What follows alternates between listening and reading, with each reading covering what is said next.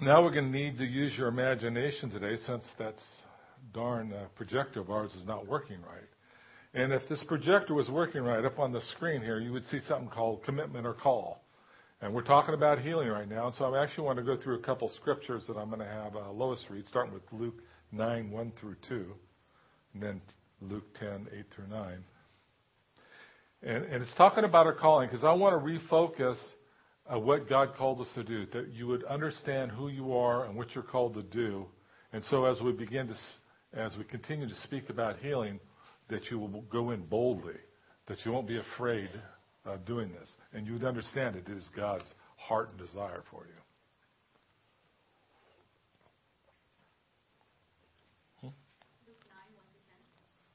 Uh, uh, 9, 1 through 2. When Jesus had called the twelve together, he gave them power and authority to drive out all demons and to cure disease, diseases. And he sent them out to preach the kingdom of God and to heal the sick. Okay, and then Luke 10, 8 through 9. When you enter a town and are welcomed, eat what is set before you, heal the sick who are there, and tell them the kingdom of God is near you. Then Matthew 10, 7 through 8. It'd been a lot nicer if it was up there. You just take a quick look. It wouldn't take as long, but sorry. As you go, preach this message The kingdom of heaven is near. Heal the sick, raise the dead, cleanse those who have leprosy, drive out demons. Freely you have received, freely give. Do not take along any gold or silver or copper in your belts. Take no bag for the journey, or extra tunic, or sandals, or a staff, for the worker is worth his keep. Okay, that's good. Okay, what's the common thing that you see in those three scriptures, which are all called, you're a disciple, right? We all disciples in here? Yeah. Now we're called to be disciples? That's right, okay. Said, what was the thing? What was the common theme that you saw in there? Sorry, I can't show it up here, but what was the common thing? What'd you hear? Go. Go. What else? Heal. Heal. What else? Huh? What else? Uh, As you've been given, give freely. What else? Okay. what else? You're missing the main one.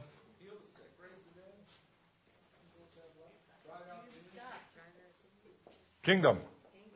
Kingdom was in every single one of them. So, it's about the kingdom. Ministry is about the kingdom. When we see Jesus ministering, it was about the kingdom. It was a demonstration of the kingdom power of God. It was a demonstration that God's power is greater than the devil's power, is what it is. That the things that you see, the diseases you may have, the problems you may have, God is greater than all. It's a demonstration of that. Now, read also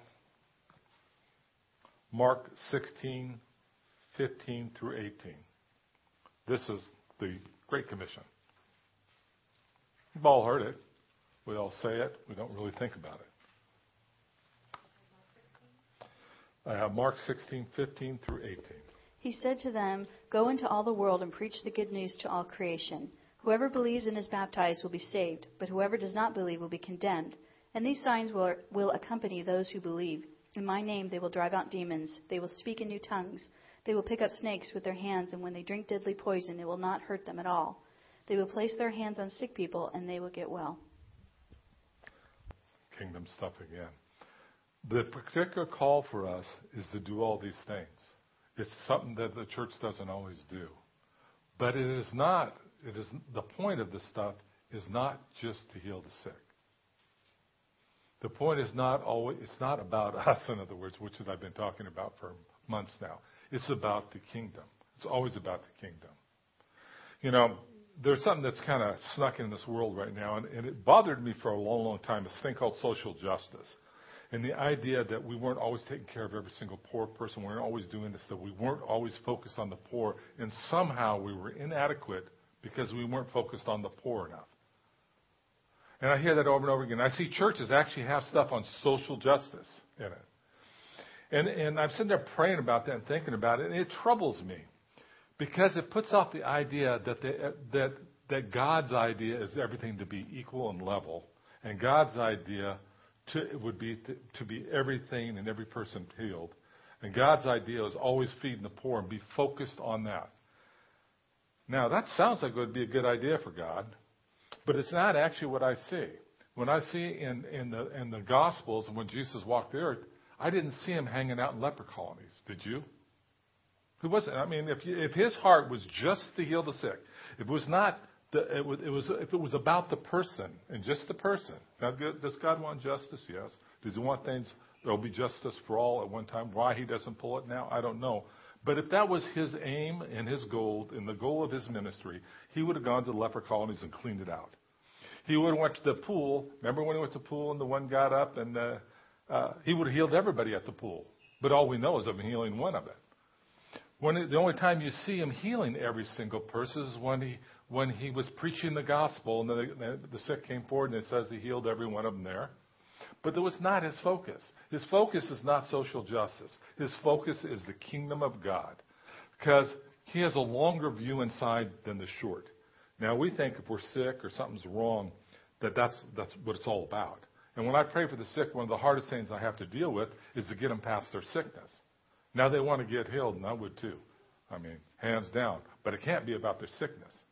It has to be about the kingdom. It has to be about the king. Because that's how, you know, if you understand that and it's about the kingdom, then you understand that God loves you and he'll take care of you. If you're caught up in him, he'll take care of you. It's just like when I said the Lord, when uh, he was talking to me about with my kids a long time ago, he says, you know, you take care of my kids, I'll take care of yours. That's what he said. Yours, I take care of his, he takes care of mine. And, and, and that's who he is.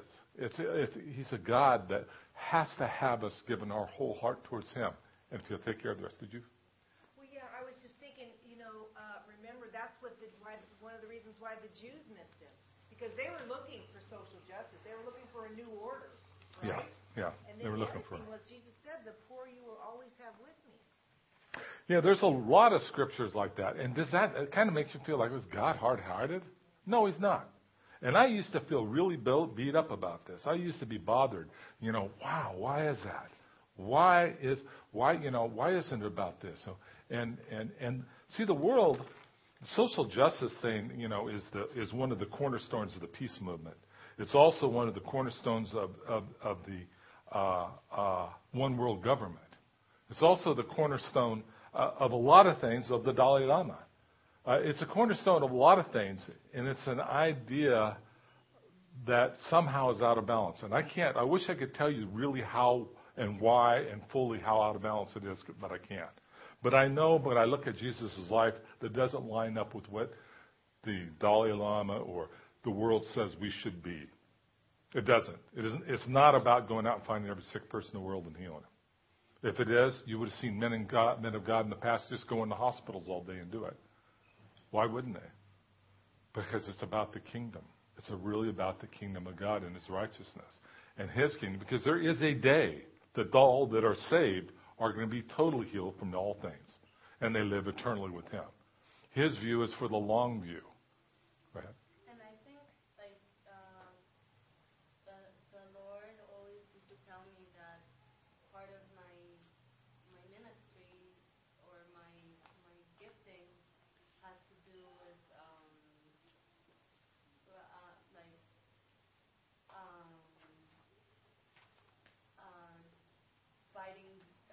with spiritual warfare. And the Lord told me once, because I'm very visual, He said to me that um, when you go up to someone and, and you get them delivered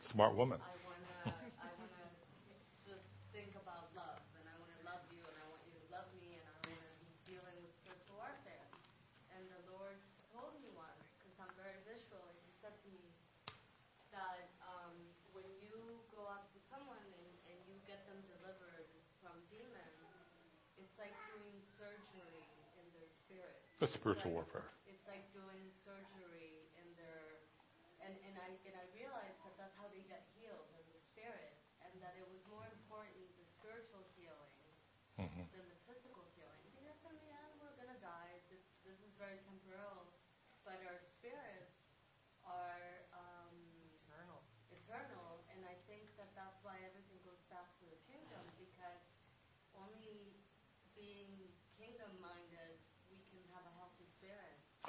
Yeah. Yeah, kingdom minded is about the rule and reign of God in our life, that He's first. one of the first things that God really made a large point with me is that the centrality of Christ is the, the main issue. Centrality of Christ. It's all about Him. It's all about Him in every single part of life, you know. And that we're to learn to lay down our lives for one another and care for one another. You know, so I'm, given this distinction and, probably making a few people mad with it because I see churches that will talk about it and, and have different programs for social justice on the idea of trying to especially pull in the youth. They want to do that. But the trouble is they validate something that shouldn't really be validated. You know, yes, we want to be about feeding the poor. Yes, we want to be about healing the sick. Yes, we want to, we want to, we want to be about people getting fair deals and like that. We do, but it's really about the kingdom. And you can't, just that scripture that I used to you last week, and I use quite often, you can't serve two masters. You can't be about God and His kingdom and yourself in this world. He says you'll either love one and hate the other. You can't be have that double vision. You can't have both of them. You have to be about Him and understand. See, being about Him is, is saying, I trust you enough with my life. Now, our subject today, you know, is, is healing. Uh, spiritual healing, which is the demonic. Uh, go ahead. Here's, here's a couple of thoughts that may reconcile this. Mm-hmm. First, if you're in the kingdom, you will not do unjust things. If people stop doing unjust things, that would take care of all sorts of problems right there. So that's, it would be a necessary effect, a necessary effect.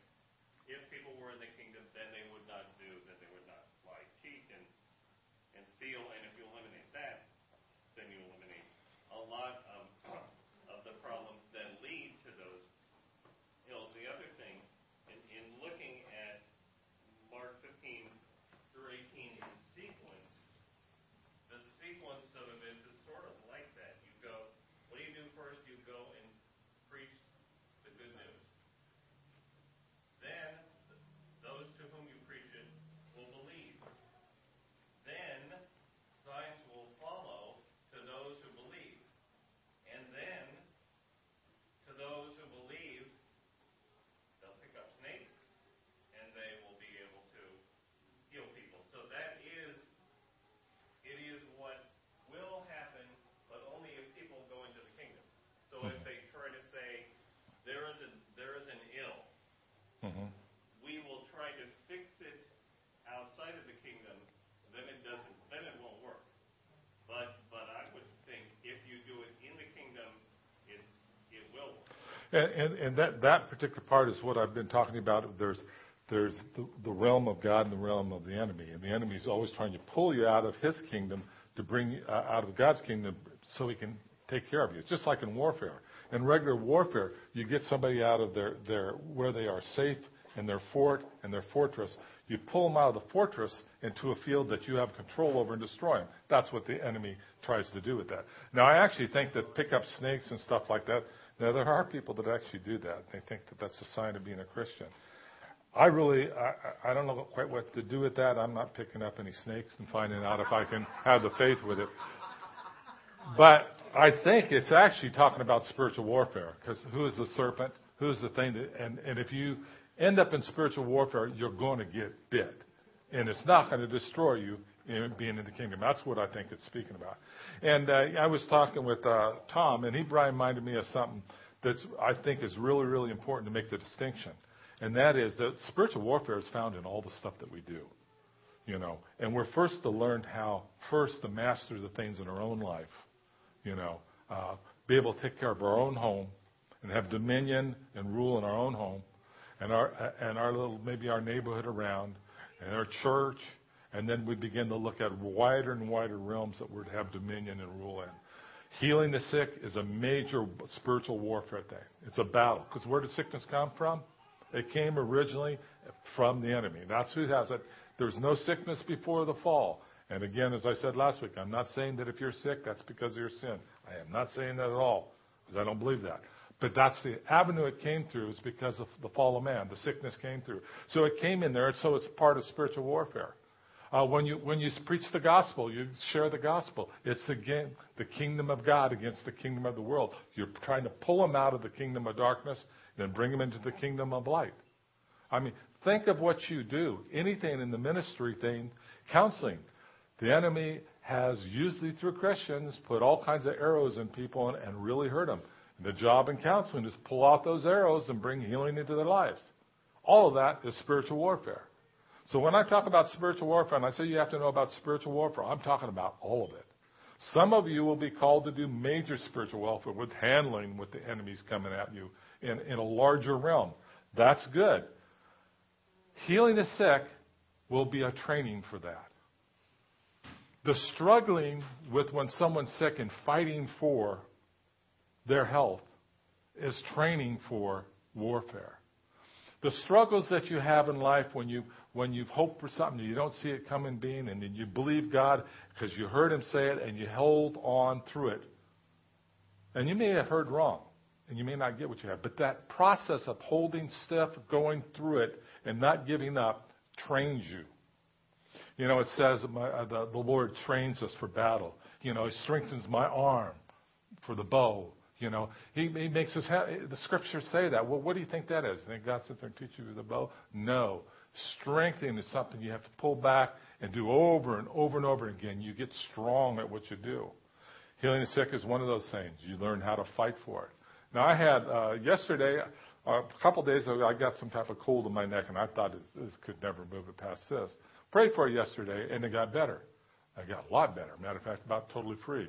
And then I went out in the cold and it started bothering me again. I had to fight for that. I had to fight for that, that the pain to stay out of there. And I had a choice of giving up and going with it, going and taking an aspirin or something stronger, or fight. The thing is, the fighting trains me and strengthens me for other things. Those are promotions. We have to go through those different things to get promotions. We have to go through different trials to become stronger so we're able to do the things God called us to do. If there's something comes again, God will equip you with what you need to fulfill that. And, and that is if you walk through it and be strengthened by it. Now, healing comes basically in two different things. You know, most people, we're talking here about healing as a kingdom principle, the idea of proclamation of God, His greatness of God, His superior kingdom, uh, that light puts out darkness, that, uh, that He's far more powerful uh, than the enemy. Most people approach uh, uh, healing by these scriptures. And I, I differ from it, and, but both are right. I mean, I don't want to take anything away from it. Okay, Isaiah 53, 5. I'll just read it. It's easier for me to find it. But he was wounded for our transgressions, he was bruised for our iniquities. The chastisement of, for our peace was upon him and by his stripes we were healed. And then 1 Peter 2:24, who himself bore our sins in his own body on the tree, that we have died to sins, might be uh, might live for righteousness, by whose stripes we were healed. Both of those talk about the suffering on the cross and how God brought healing into it, and that is the very truth too. That is the truth. That's not how I, I approach it. I approach it is is what I see in the scriptures, and I, I had a chart up here uh, that would have shown most of the scriptures in the New Testament on healing. And, uh, and I divide them up in several categories. They're all based on faith. Most of them, uh, a, large amount of them, just talked about the kingdom in it, proclaiming the kingdom and, healing. But all of them had a kingdom principle to it. All of them were in the process of going about doing kingdom work. All of them were a demonstration of God and His power. All of them uh, he would he would maybe preach and people sick would come and heal them over and over again. And so that was the process that we saw because it is about the kingdom. And as that's the way I want to approach it too. Now I'm talking to somebody that's got cancer or had a serious accident, whatever. God's love for you, yeah, His love for you. That's why He died for you on the cross. That's why, and and the price was paid. You know, the sins was removed. All those things are very, very true. But it's about His kingdom. God's a merciful God. You don't have to grab onto things. He wants to give it to us. So it's by his stripes um, is one issue, but it, it's the kingdom. The enemy's plan, as we talked about, was pull out the kingdom. His plan is to continually to keep you in a particular place, in as uh, Rick talked about, in a particular kingdom where He can have you. When God wants to pull us to a particular kingdom, that He has us and the, His kingdom operates. Again, if we're caught in the kingdom of this world, if we're caught in lying and stealing, doing different things like that, the guilt and all the stuff that the enemy is able to prom against you makes you feel inadequate for God's healing. Now we know the truth in Romans that all that everything's permissible, not everything's beneficial. In other words, God forgives us from all our sins. He removes all the sins from us because that's who He is. He's made a way that, that no matter what we've done, what we do, our sins are taken care of. We don't have to worry about them because the cross paid the price for those sins. We're free. So if you do mess up or somebody says bad things about you, what they're trying to do, not knowing, is pull you into the enemy's kingdom. In the enemy's kingdom where he can shoot more things at you. And who's usually doing the shooting? Somebody in the church. You know, some friend. You know, intentionally or unintentionally. Usually unintentionally. And the enemy wants to keep you trapped. Hurting people hurt people. Plain and simple. And so the enemy uses, since his power was broken, he uses the power of Christians against Christians, is what he does. Spoken words against them. And that's why God says not to judge one another. Because you don't really know what God's doing. I don't know what God's doing with Jay. He may have a totally different thing to mine. If I see him doing something, and I may not totally agree with it, if I make a judgment, on what am I doing? I'm doing. I'm pulling him into the wrong kingdom when I need to let him go. Now, when there's outward sin, you have to deal differently with it. Go ahead. No, that's why I think King David wrote Pastor, I mean, Psalm 55. Mm-hmm. You know, where he says that about even you who I've walked in the sanctuary with, and if, gee, I, if I could just have wings of a dove, I would fly because it was not my enemy, it was a companion. Yeah. So, I mean, I know that's why he wrote because he know he knew what it felt like to get to me. As somebody you don't know. Someone in the, in yeah. the body of Christ. If you attacked by somebody you don't even know or care about, so what? That's when he said my enemy would be. yeah, but with, with somebody when you know real close, so that happens. The enemy uses all this. I mean, little Peter, you know, who did he say I am? The son of God, you know. And the next second he says, "Get away from me." Why? Because he operated out of soul that time. He operated out of what he, who he felt and his emotions rather than what the Spirit of God was saying. So we're going to get constantly used by the enemy. We use it against one another, and that's why we got that thing called forgiveness. Is we got to learn to forgive one another because we're going to mess up. Jay. Check. Well, I was going to say, uh, the Lord years ago gave me a real vivid uh, dream, and um, it's interesting. It was a football dream. yeah. Appropriate for today. I was in a big stadium, and um, and I was I was dressed, I was fully dressed in a, a football uniform, and there was people that I knew, and I, some of them were people from church that were partially dressed. They'd have like pants on, or they might have a helmet on or shirt, but they weren't like dressed. And uh, I went out to the line of scrimmage, and there was only two other people out there, and besides myself, there was three of us that were like fully dressed and ready to play this this game. And on the other side of the line was a full 11 man team, and they were all demons. You could see inside their in their helmets. You know, they were they were all it was a demonic team. And the two guys that were there besides me, they were both like defensive linemen, and I was a linebacker uh, I never thought about being a linebacker, but in the dream, that's where, that was my position. And and then I started, and they they were, uh, you know, they had the ball. I was, you know, we obviously we were on defense, and I was like starting to panic because I'm thinking, you know, I mean, three people. I mean, what are you going to do against a full team, you know? And I'm like this, and and the Lord just spoke to me real clear. He just said, just play your position. Play your position. Don't worry about all of the holes just play your position. And uh, they were all dressed up. The other team, they were all in uniform. Well, they were demons, but they were all in full yeah. uniform. Full oh, okay. Yeah, yeah. Full gear. And you know, there was other people, and I was, you know, it was like the other people. A lot of the Christians, they were completely oblivious to the football game that was going on here, and uh, they were only partially. Like I said, they might have a piece of uniform on, but they weren't even like, you know, uh, ready to play. And uh, that's kind of, you know, when you talk about you know, there may be somebody that is truly called to feeding the poor. I mean, that's like God is I'm not belittling that. Believe me, I think we need to do that. for that. But for for someone that's called to do that, that is so passionate about that they think everybody has to be at the same intensity of them is wrong because obviously God has different positions for us. We need a sphere of influence. And you know, it's it's not you know, so as far as the kingdom, I mean if we're gonna operate in the kingdom right, we need to know what our place is Right. and not worry about other people's pressure to say, "Oh, you need to do more of this, or you need to do that." We need to. Exactly. We need to. What's the Lord telling us to do? And we need to fall into that place. Right. And then that that'll do more good than you know trying to have everybody be you know. I mean, that's that's that is probably one of the best modern day pictures I can think of with the war we're in, because most people don't even know there's a football game going on. they don't know it's a war. I mean, that's really what you're saying. They don't they don't know they don't know there's a war going on between the enemy and us. They don't know it. They don't get it. They're all demons.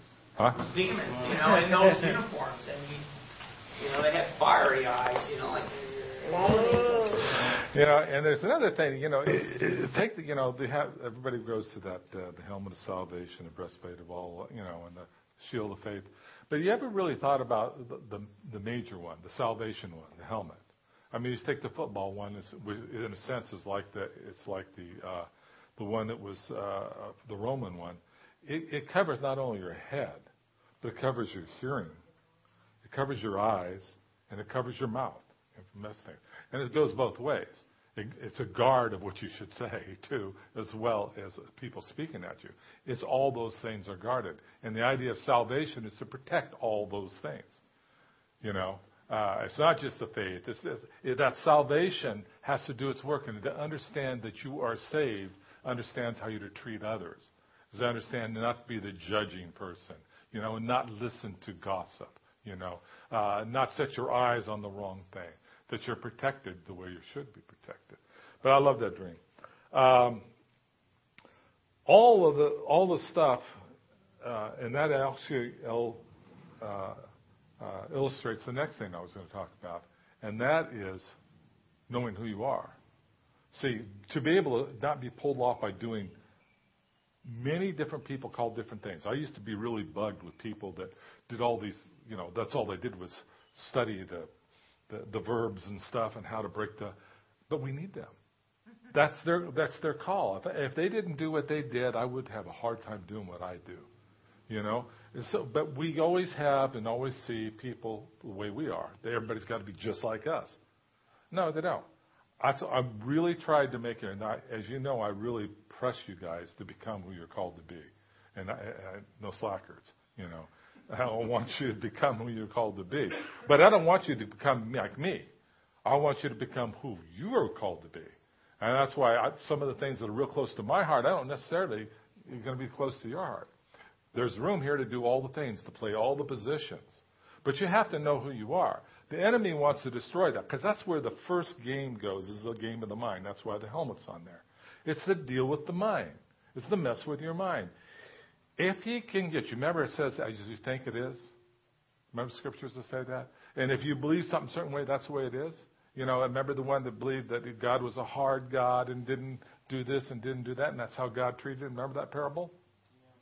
Okay, the, if that battle for the mind, if the enemy is to get you to think that you are not adequate, that you're not his son, and you have no authority, guess what? All intents and purposes, you aren't his son. You have no authority, and he's going to destroy you. So the battle is for your mind. That's why the helmet of salvation is to know who you are so you can so you can stand against the lies and deceit of the enemy because he wants to take you and carry you completely out of the God's kingdom over to his kingdom where he can destroy you and where he can get you to destroy other people hurting people hurt other people and you'll see it the most the people with the biggest hurts in their lives man you may be real nice with them they may be really friendly and the next second they're cutting your throat or sticking a knife in your back and you may love them spend a lot of time with them and you have to learn how to forgive them and overlook that. As pastors, we see that all the time. You know, You have to learn to overlook them because they're operating in the wrong kingdom. Now, if I don't forgive them and I hate them and all that stuff, guess what kingdom I'm operating in? The wrong kingdom. You know? And, and the enemy pulls the stuff away from me. So the battle of healing is to pull people into a particular kingdom where God's rule and reign is. Out of the kingdom where there's the enemy's rule and reign. So that's the point I wanted to bring out on this. Now I want to give some examples of faith, which is going to be a real drag to do, since I don't have up there what I wanted to have up there. Oh, doggone it. Hmm? Okay. Let's see how good your imaginations are. Alrighty. Where's that one doing? Okay. In faith, when we go to healing, there's always faith somewhere.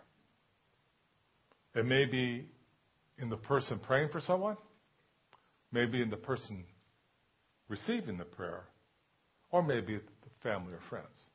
But everywhere when you look in the scriptures, you do that. And what I had done, and if you want to see this, actually we do have a website. If you guys get to it, I haven't been looking at it very often. There is where all the messages are on there. You can actually download on your iPod for podcasts. You just go there and click a button. It'll set it up, and next time you plug your iPod in, it'll download everything into it. But also, you can go on the website, and there's a little player there, and in it, it'll also have a lot of the notes. This note will be in there, and you'll be able to see the scriptures if you happen to want them on healing. They're not all of them on healing. I didn't have. You know, it takes a lot of cross-referencing to get them all, but I got a whole bunch of them on there. But always, what I found is, is either uh, uh, uh, there's faith somewhere, uh, uh, and it's always in God and it has to be the person receiving. If I'm going to pray for you, you got to believe that God uses me to heal. Else you aren't going to get healed. If you don't believe that God used me for healing, and if you don't feel you're worthy, your son, it's going to be a break break off of that. So I'm going to take the first thing. I'm going to talk about compassion. Go to Matthew 14, 14.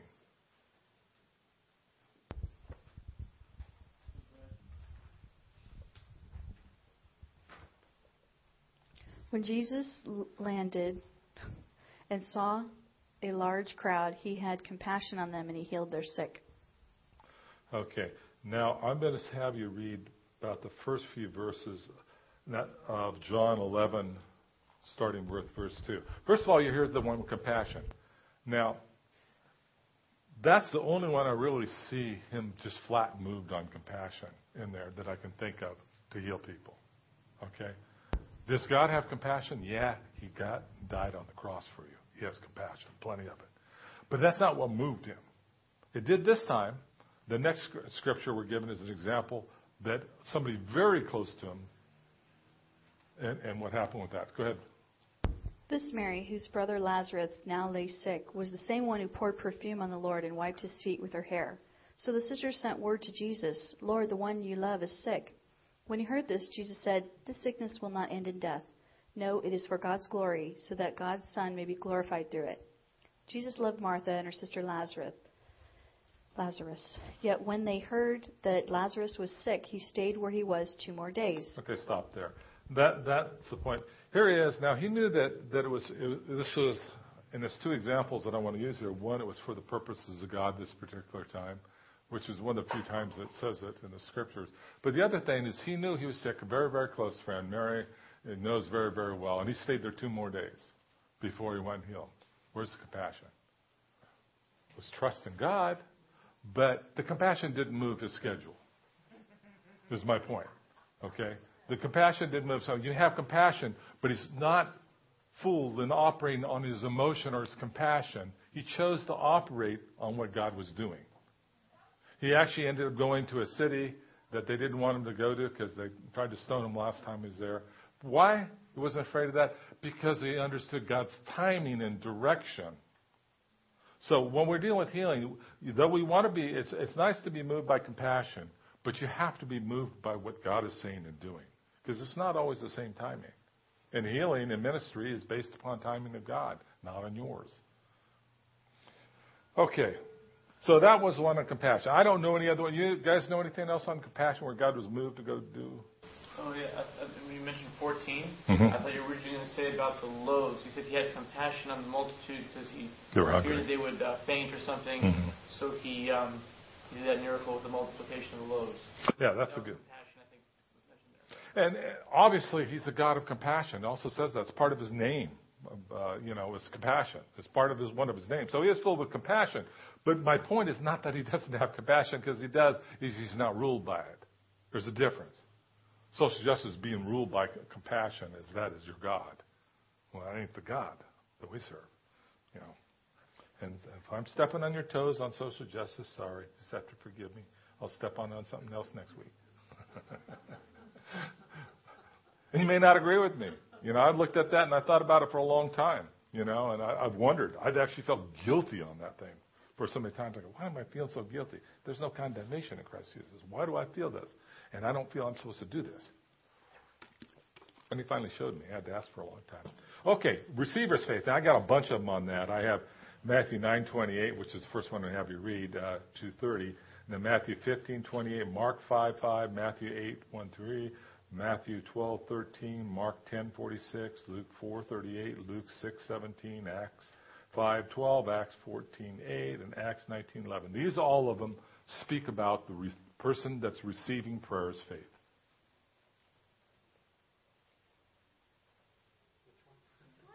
Matthew 9:28. You didn't get them all down? You haven't have an ear marked all off? You weren't going too fast, I don't think. Well, my whole point was, if I have a chart, Matthew 9:28. You're only going to read two of these, so don't worry. Uh, my, I had a chart up there, and it just actually shows how it's all over the place on some stuff. How a lot of times it's by the person's faith, you know, that was receiving. Another time it was a lot about by the person was praying it. I mean, obviously Jesus always had faith, right? Always. He- always did. But sometimes you don't see any faith on the person that was receiving's hand, none whatsoever. And there's other times that that, that was there's the family and friends. You know, my daughter's sick. You know, uh, she died. You know, there's compassion on them, or the centurion. You know, go ahead.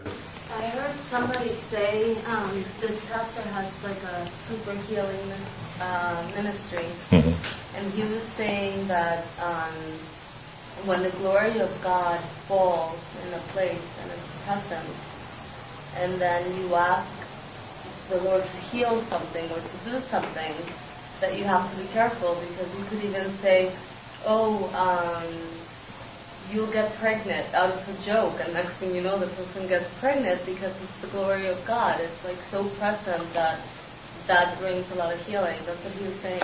Well, there, there is anointing. You can speak things into being. I mean, that's how we're created like Him, and He spoke the whole world into being and everything with it. I mean, that's some heavy authority when you move in that, and also a level of faith. Now, I'm going to talk about that too because where healing works is in the atmosphere of faith. And that's why we use storytell. You tell the stories of what God's done in the past. If you don't have any of your own, you tell about somebody else's. If you know anybody else's, you tell them about the ones in the Bible. You give something to develop and bring an atmosphere of faith so God can move. Now, I'm teaching this stuff because I want you to be praying for the sick, and Sibby should be signing people up when we're done with this thing. You know, because I want you to pray for the people sick. It's a great thing, but again, if, yeah, we want them well. It's about expanding the kingdom. That's what it's about. I mean, when you have some major thing and you get healed from it, guess what? You're kind of interested to what, what, by what means did that come? You know? Okay. In the Bible, a lot of times Jesus heals before he saves. Yeah, very true. Right. Evangelism. When we come to the Lord, we, many of us, not everybody, many of us will say the sinner's prayer and ask to be saved, but I think we leave out healing. And then we have confidence that we got saved. Somehow or another, we don't get that confidence that we're going to be healed. Yeah, and, and which is a good thing to bring up that point because a lot of people feel that you got to get the person saved before you pray for them. Not at all. You know, matter of fact, you might be better off. A lot of people believe that you have to get the person saved before they can get healed. No, it's kind of like I've got a question then. Okay. The person have to know you're praying for him to be healed? They No. have to be even aware? No, but I think it's better. something this week. I'm holding up a little kid that has autism playing the drums because the handler was too busy or something. Mm-hmm. And as soon as I, you said, so well, next time you put your hands on that kid, just pray for him. Mm-hmm. So she's sitting there playing drums, and I'm, oh, this is what I'm supposed to pray for this person. And I get done praying, it's like, she doesn't even know what's going on. How, how does it, what do you do with that? They, they, don't, don't need to. to. They don't. See, this would be the prayer of faith of the prayer, the, the example of. They didn't even know what's going on. how, how, how well, how much did when the, the girl that was uh, uh, the centurion's servant, how much did he know what was going on? He didn't know, he didn't know what happened. You know, this his, his, his boss came in there and the guy, uh, you know, says, you know, just do this, and he did it, and he got healed. It was the, that was the prayer of a friend. Where I went with it was, well, so if you can pray for somebody who's dead, they obviously don't know what's going on. Hmm, that's another good example. Like, okay, so if that works, this is probably going to work a little better. Might be a little easier. Alive, you know, but it was it was weird. You know, I'm sitting there praying. The first thing that entered my mind, and it probably was entering my mind to stop me from praying for the kid. But it's like this kid doesn't even know what's going on. Why? That's that's that's a good reason. That's exactly why I came into that thought to keep you from doing it. Yeah. You know, you know I, I, I have not I've not prayed for somebody that's been resurrected, but I have had people I know have. You know? Mm-hmm. Go ahead. Um, I just remember years ago, Ed mm-hmm. Peloso was talking about, you know, right. did a lot of evangelism that whenever they went into an area that they wanted to evangelize, they didn't even mention a lot about the gospel, but they performed it. And I was thinking, Isaiah, so much in that. Isaiah 58 is Christ's social justice. You know, it, it says here, is this not the fast I've chosen to loose the bonds of wickedness, undo the heavy burdens, let the oppressed go free, break every yoke, share your bread with the hungry, bring to your house the poor who are cast out. When you see the naked, cover him, and not hide yourself from your own flesh. Then your light breaks forth like the morning, and your healing springs forth speedily. And it goes on to say, then you shall be called repairers of the breach and restorers of streets to dwell in. Mm-hmm. So if we bring the gospel, if we bring the manifestation of the kingdom, that's how they get to know Christ. Then Very often. can share what the source of that manifestation is. When we're just teaching, I'm not saying you are, but when the church is just teaching religion and no manifestation of the different kingdom, how do they even know that you that you're an ambassador from another country if your country looks just like the one they have that's poor and destitute and sick and broken and all that goes with it? Why should they be persuaded? Mm. They're persuaded because you're bringing a different kingdom to them. Yeah, we're, we're supposed to bring a very different kingdom. We're supposed to bring one that has power to it. That's why it says signs and wonders will accompany those. Go ahead. When he had gone indoors, the blind men came to him, and he asked them, Do you believe that I'm able to do this? Yes, Lord, they replied. Okay, and uh, Acts 14, 8 through 10.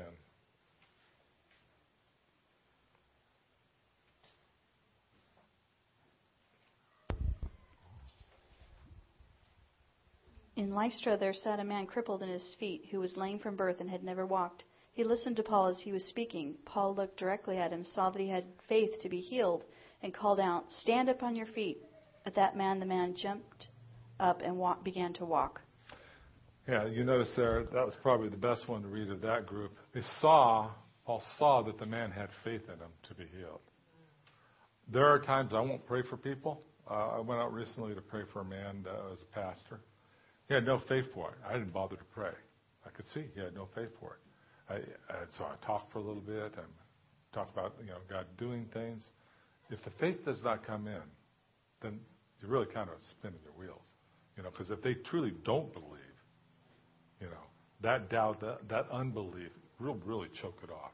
I'm not talking about you know somebody's praying for me and I really not sure if God does or not, and and and.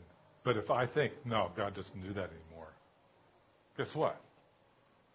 Could he? Yeah, he could, but I don't think you're going to see the healing because there has to be a place. Faith is not only a conduit for God's kingdom reign to move in someone's life, but it's a place for it to rest. And if you pray on something, there's no place for it to secure and hang on to, then it's going to be lost. That's why you see people losing their healing. I can't tell. I I've literally prayed for. Uh, I, I figured about 10 years ago that I prayed for some in excess of 10,000 people, and I've seen thousands of healings thousands of them, you know. But if, if you if, if they don't believe, it just closes the thing out. And I saw in that period of time people lose their healings. I remember one dramatic healing I had. I prayed for a man who was in Oxnard who had been from the time of birth under disability eh, eh, for uh, skin disease. I mean, it was usually, sometimes it was okay, sometimes it got real bad where he couldn't even go out of the house, just crusted with stuff. Horrible thing. He got healed. Big time. He got healed and I mean, he didn't have, he'd never been any time at all without some of it. Nothing for months. And then it came to him what am I going to do now? How am I going to live? I don't have any money. I, if I if I if I go with this, he's not quite saying those words in mouth. Then then I, I go to disability and and tell him I'm not under disability. I don't have a job. I don't have a training. How am I going to live? And then he began to choose the doubt of what, what had happened to him. And sooner or later, it was uh, probably about a month later, he lost it. And I've seen people lose a lot of either. I've lost it quicker than that. I've chose to look at the faith part, the doubt part, and I ended up looking at the doubt and choose not to believe God and lose it. So when I when I talk about healing with people, you really have to tell them how to hang on to it and how to fight for it. That's the place you stand on your faith. When God showed you something and did something, you stand on what He showed you. That's the time that you, you believe all the way hard that. You fight for that. And that's a spiritual exercise of exercising your authority, your understanding, and your faith in grabbing onto what God has.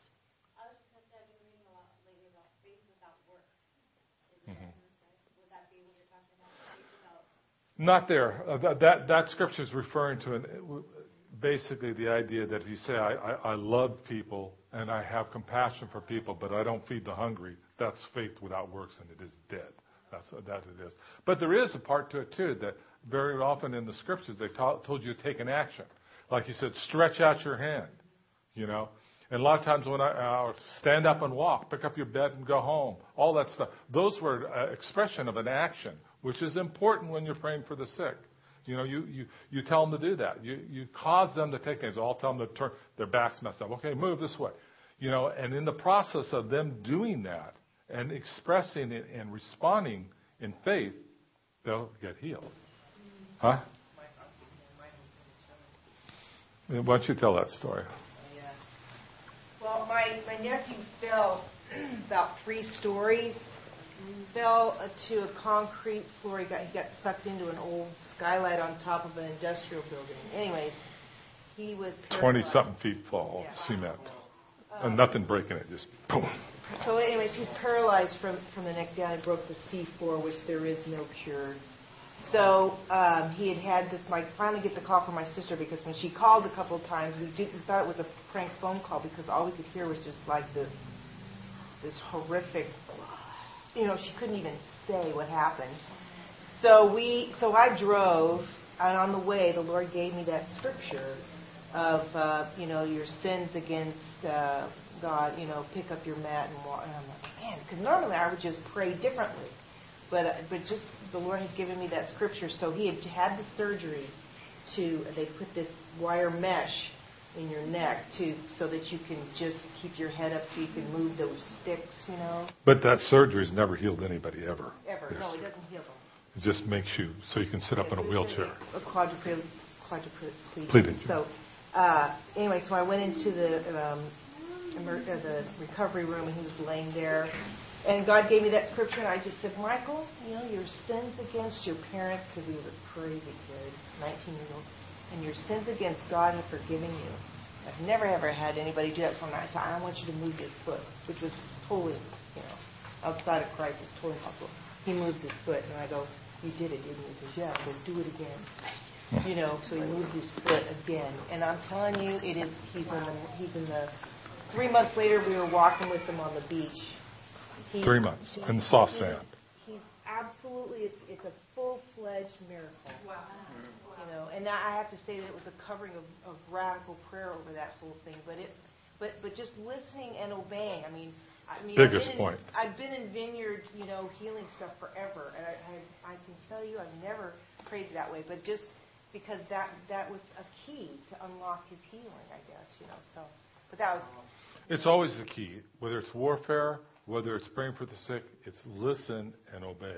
Do what, do what he says.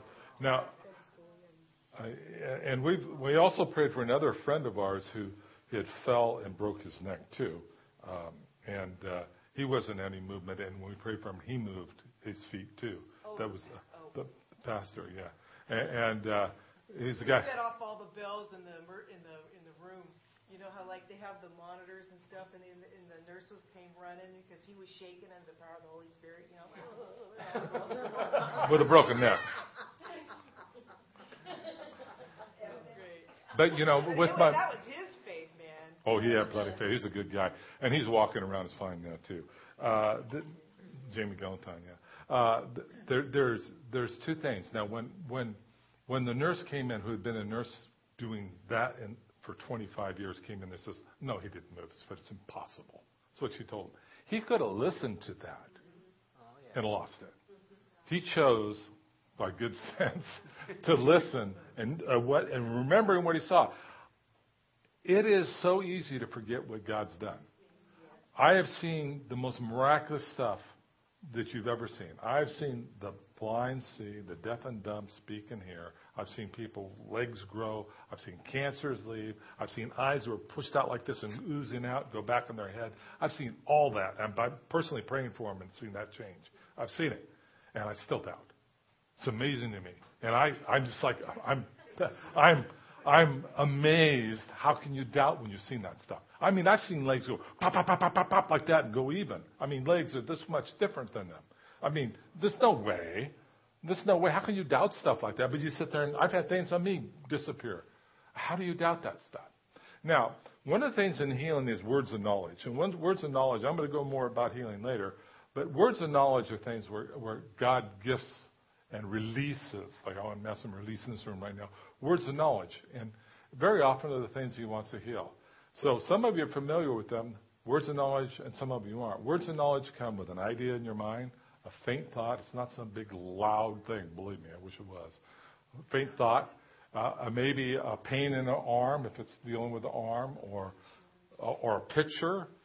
Or I have a friend who used to get ticker tape across his head. He, he could read read the ticker tape as it went right right across. He just read it. I want to heal an arm, dude. you know, and all kinds of stuff like that.